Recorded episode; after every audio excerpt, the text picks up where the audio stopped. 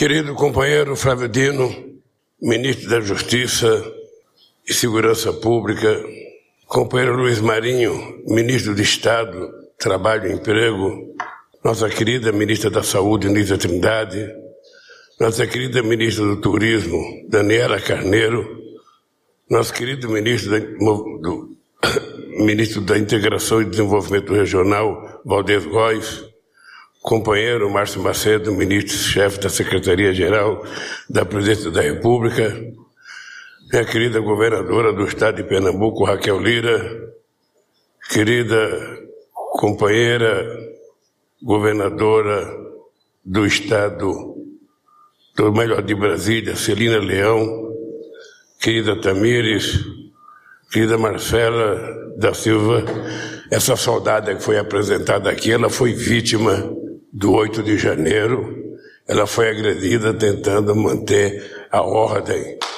no chefe de Portugal.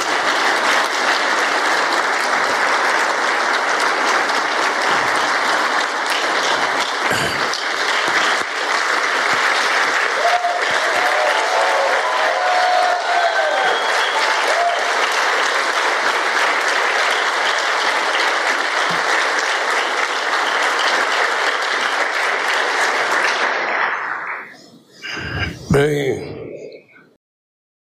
companheiros e companheiras, quando eu fui convidar o companheiro Flávio Dino para ser ministro da Justiça, a primeira coisa que eu disse ao Flávio Dino era que era preciso a gente retomar o PRONAF.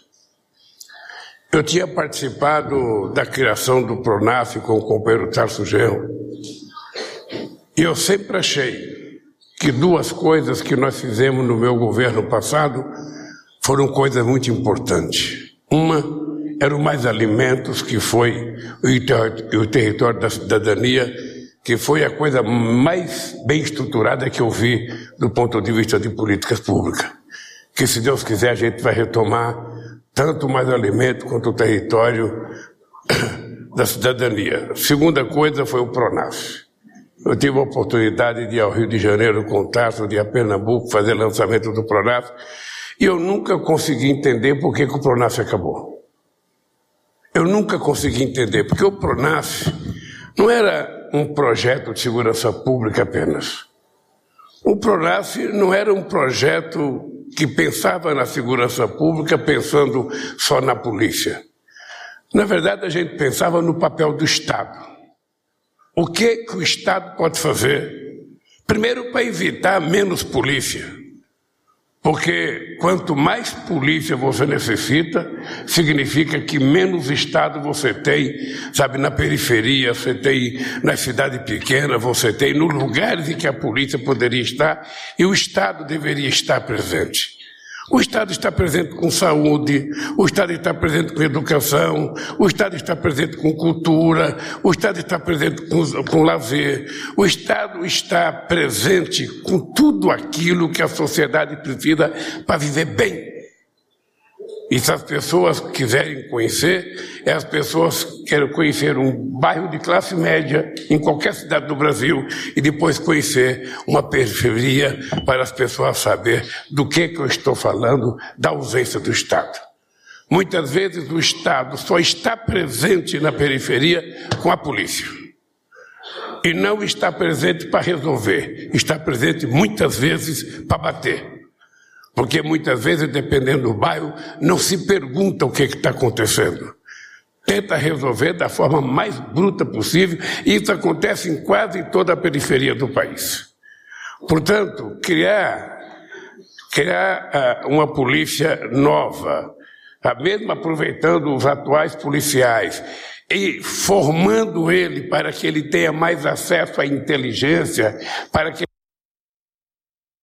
ele seja um profissional mais qualificado, vai obviamente que ajudar a gente não ter a noção de que o problema e a solução é só prender o cidadão. Acho que mais importante do que prender o cidadão é a gente saber o que esse cidadão vai fazer quando ele estiver preso e o que, que ele vai fazer quando ele for solto. Porque se ele não tiver chance quando estiver lá dentro Ninguém prende ninguém para sofrer. A expectativa da prisão é na tentativa de você recuperar um ser humano para a sociedade. Quando você prende um jovem de 18, 19 anos e tranca ele numa cela com mais 10, 12, 15, 20 presidiários, qual é a chance que você está dando para esse jovem? Se um jovem ou uma jovem com 18 anos não for dada a ela a possibilidade dela ter esperança de recuperar e de voltar a ser uma pessoa em convivência social digna de respeito, esse menino vai sair da cadeia pior do que ele entrou, mais nervoso, talvez mais bandido do que ele tentado, porque ele entrou um inocente ou seja, uma vítima de um delito que muitas vezes não tinha clareza porque estava cometendo aquilo e vai sair, quem sabe, um ser humano violento. E o Pronace despertava isso. Eu tive o prazer de conviver com as mães da paz que foi criado. Era a perspectiva de você pegar um jovem e colocar numa casa de recuperação, onde ele pudesse aprender uma profissão, ele pudesse se formar e tinha acompanhante. Porque era muito importante que a gente envolvesse a mãe no processo de recuperação do filho, que ela não ficasse muito distante. Eu fico feliz, o, companheiro Flávio quando você recupera esse programa. Eu fico feliz porque a gente passa para a sociedade a ideia de que o papel do Estado é o de cuidar das pessoas. Cuidar cuidar antes das pessoas cometerem qualquer delito, mas também cuidar depois que a pessoa cometer, na perspectiva de fazer essa pessoa voltar a ter uma convivência social tranquila na sociedade brasileira. E, sobretudo, cuidar das mulheres. Eu, eu sempre que eu posso, Flávio, eu conto a história da minha mãe. Porque, de vez em quando, a gente ouve, teoricamente, as pessoas explicarem que muitas mulheres são vítimas de violência porque elas não conseguem se separar da pessoa que pratica violência com ela, porque ela precisa de ter onde morar, porque ela precisa de ter onde comer. Pois eu vou contar uma coisa para vocês. A dona Lindu tinha oito filhos, todos menores. E a minha mãe teve coragem. Num dia de semana, numa segunda-feira, pegar os oito filhos, sair de casa. Ninguém trabalhava na época e ela nunca mais voltou para casa. Apesar do meu pai implorar, levar os irmãos dele para tentar dizer para ela que ele ia ser melhor, que ele ia mudar, ela nunca mais voltou para dentro de casa. Um filho trabalhava vendendo carvão, o outro trabalhava vendendo sardinha, eu trabalhava vendendo laranja, amendoim.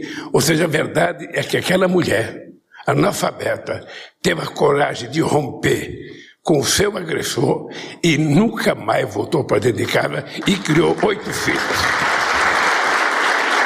O que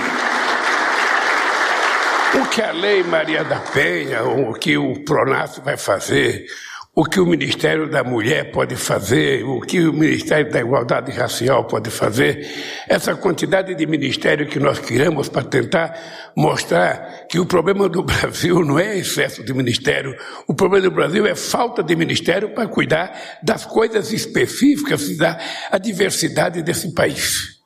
O que a gente vai fazer é tentar dar cidadania para as pessoas fazer as pessoas andarem de cabeça erguida, não aceitar que seja normal uma mulher ser agredida, não apenas dentro de casa, porque se pensa que é só o pobre que é agredido, e é mentira.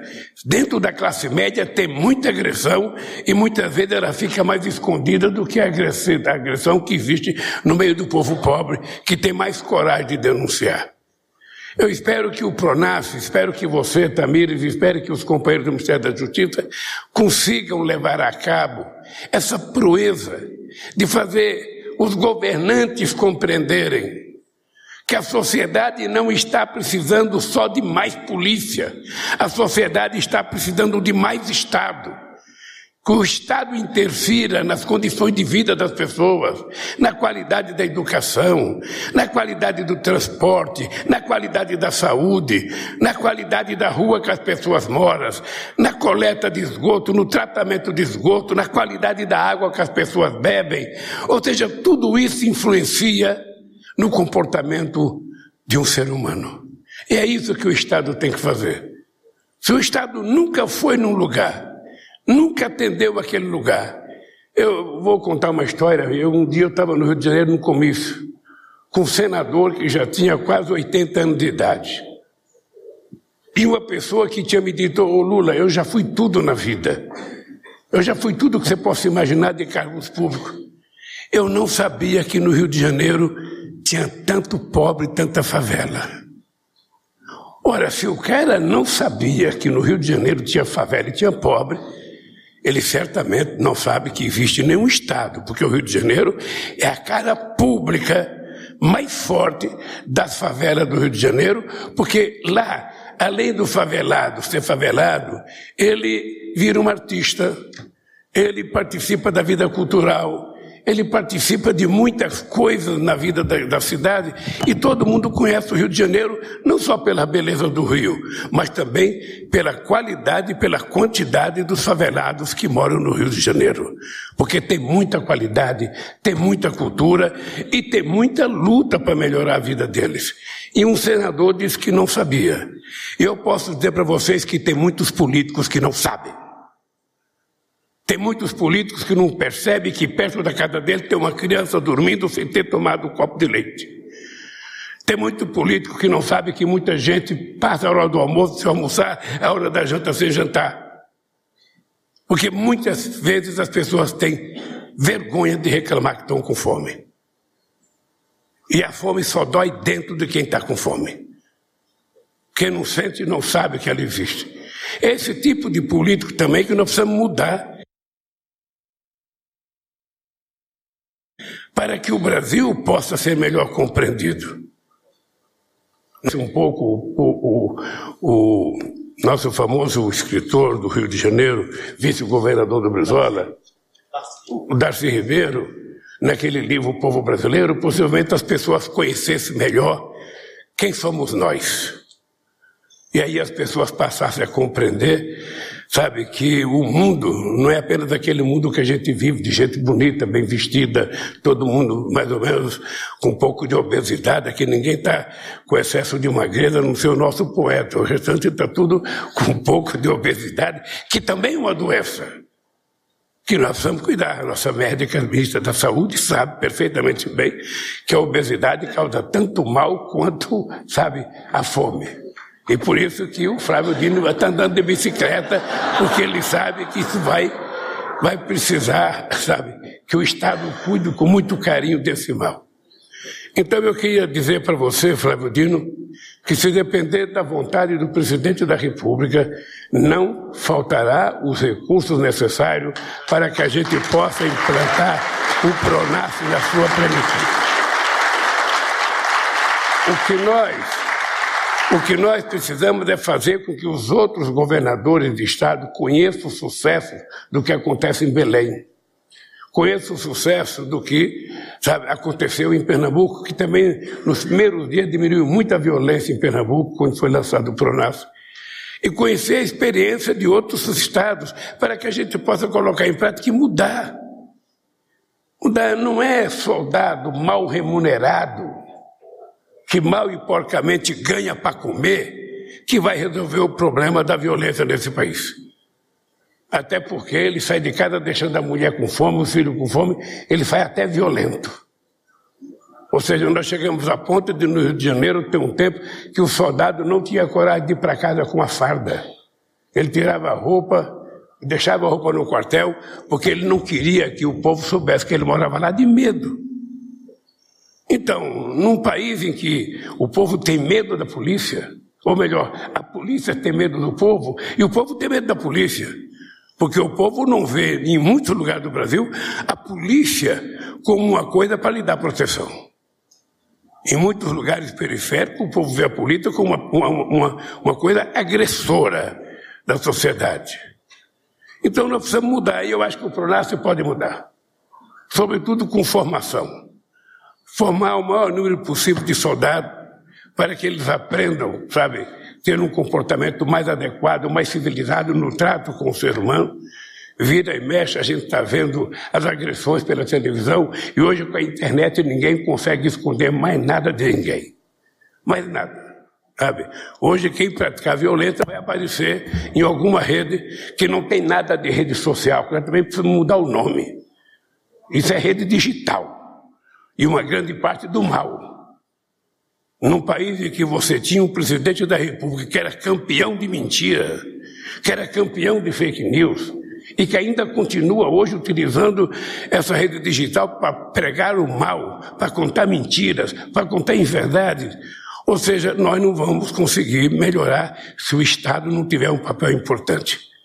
Eu queria que vocês ajudassem, porque o Pronace é a expectativa que eu tenho de que a gente pode mudar a cara da segurança pública brasileira nos próximos anos e mudando a cara da segurança pública, a gente vai ter que mudar a cara do Estado. O Estado brasileiro não pode continuar omisso aos problemas da sociedade. O Estado brasileiro precisa cuidar, por isso nós vamos investir na escola integral, tempo integral, para que o jovem esteja mais seguro dentro de uma escola do que brincando numa rua que ele não tem segurança nenhuma. Nós vamos ter que fazer muito programa, Cida, para educar os homens de que mulher não foi feita para apanhar, sabe? E esse cidadão que bate tem que ser punido, punido severamente, porque ele tem que aprender, sabe, que a mulher não é, não é uma coisa qualquer que ele pode bater. E, sobretudo, nós temos que trabalhar muito na perspectiva de salvar a periferia desse país. É na periferia que está grande parte da nossa juventude, grande parte, quem sabe, das pessoas com potencial cultural extraordinário, com potencial profissional extraordinário, que não tem condições de sobreviver porque são pegos de surpresa por uma bala perdida ou são pegos por uma ocupação policial, que às vezes aparece 20, 30 mortos, sabe? sem sequer as pessoas terem o direito de ser julgadas. Esse dia atrás eu estava conversando com o ministro Silvio Almeida. Eu falei, Silvio, acho que era importante você pegar, sabe, a Defensoria Pública e juntar um grupo de advogados e vocês começaram a visitar todas as delegacias brasileiras para a gente ver quanta gente que está presa sem nunca ter sido ouvida por um advogado, sem nunca ter sido visitada por um juiz. Ou seja, as pessoas são presas e são confinadas quando você é famoso, que você vai preso, aparecem 30 advogados. Você nem pede, aparece. Agora, quando você é pobre, negro e mora numa periferia, você vai preso, fica um ano na cadeia. Se a família não for tinhosa, não for briguenta, sabe, não estiver gritando todo dia, não vai receber nenhum advogado para fazer a tua defesa. E isso é que nós precisamos mudar também. Porque nós queremos a cadeia que ela esteja cheia de gente que cometeu crime. Mas não queremos a cadeia cheia de gente inocente como nós temos hoje no país.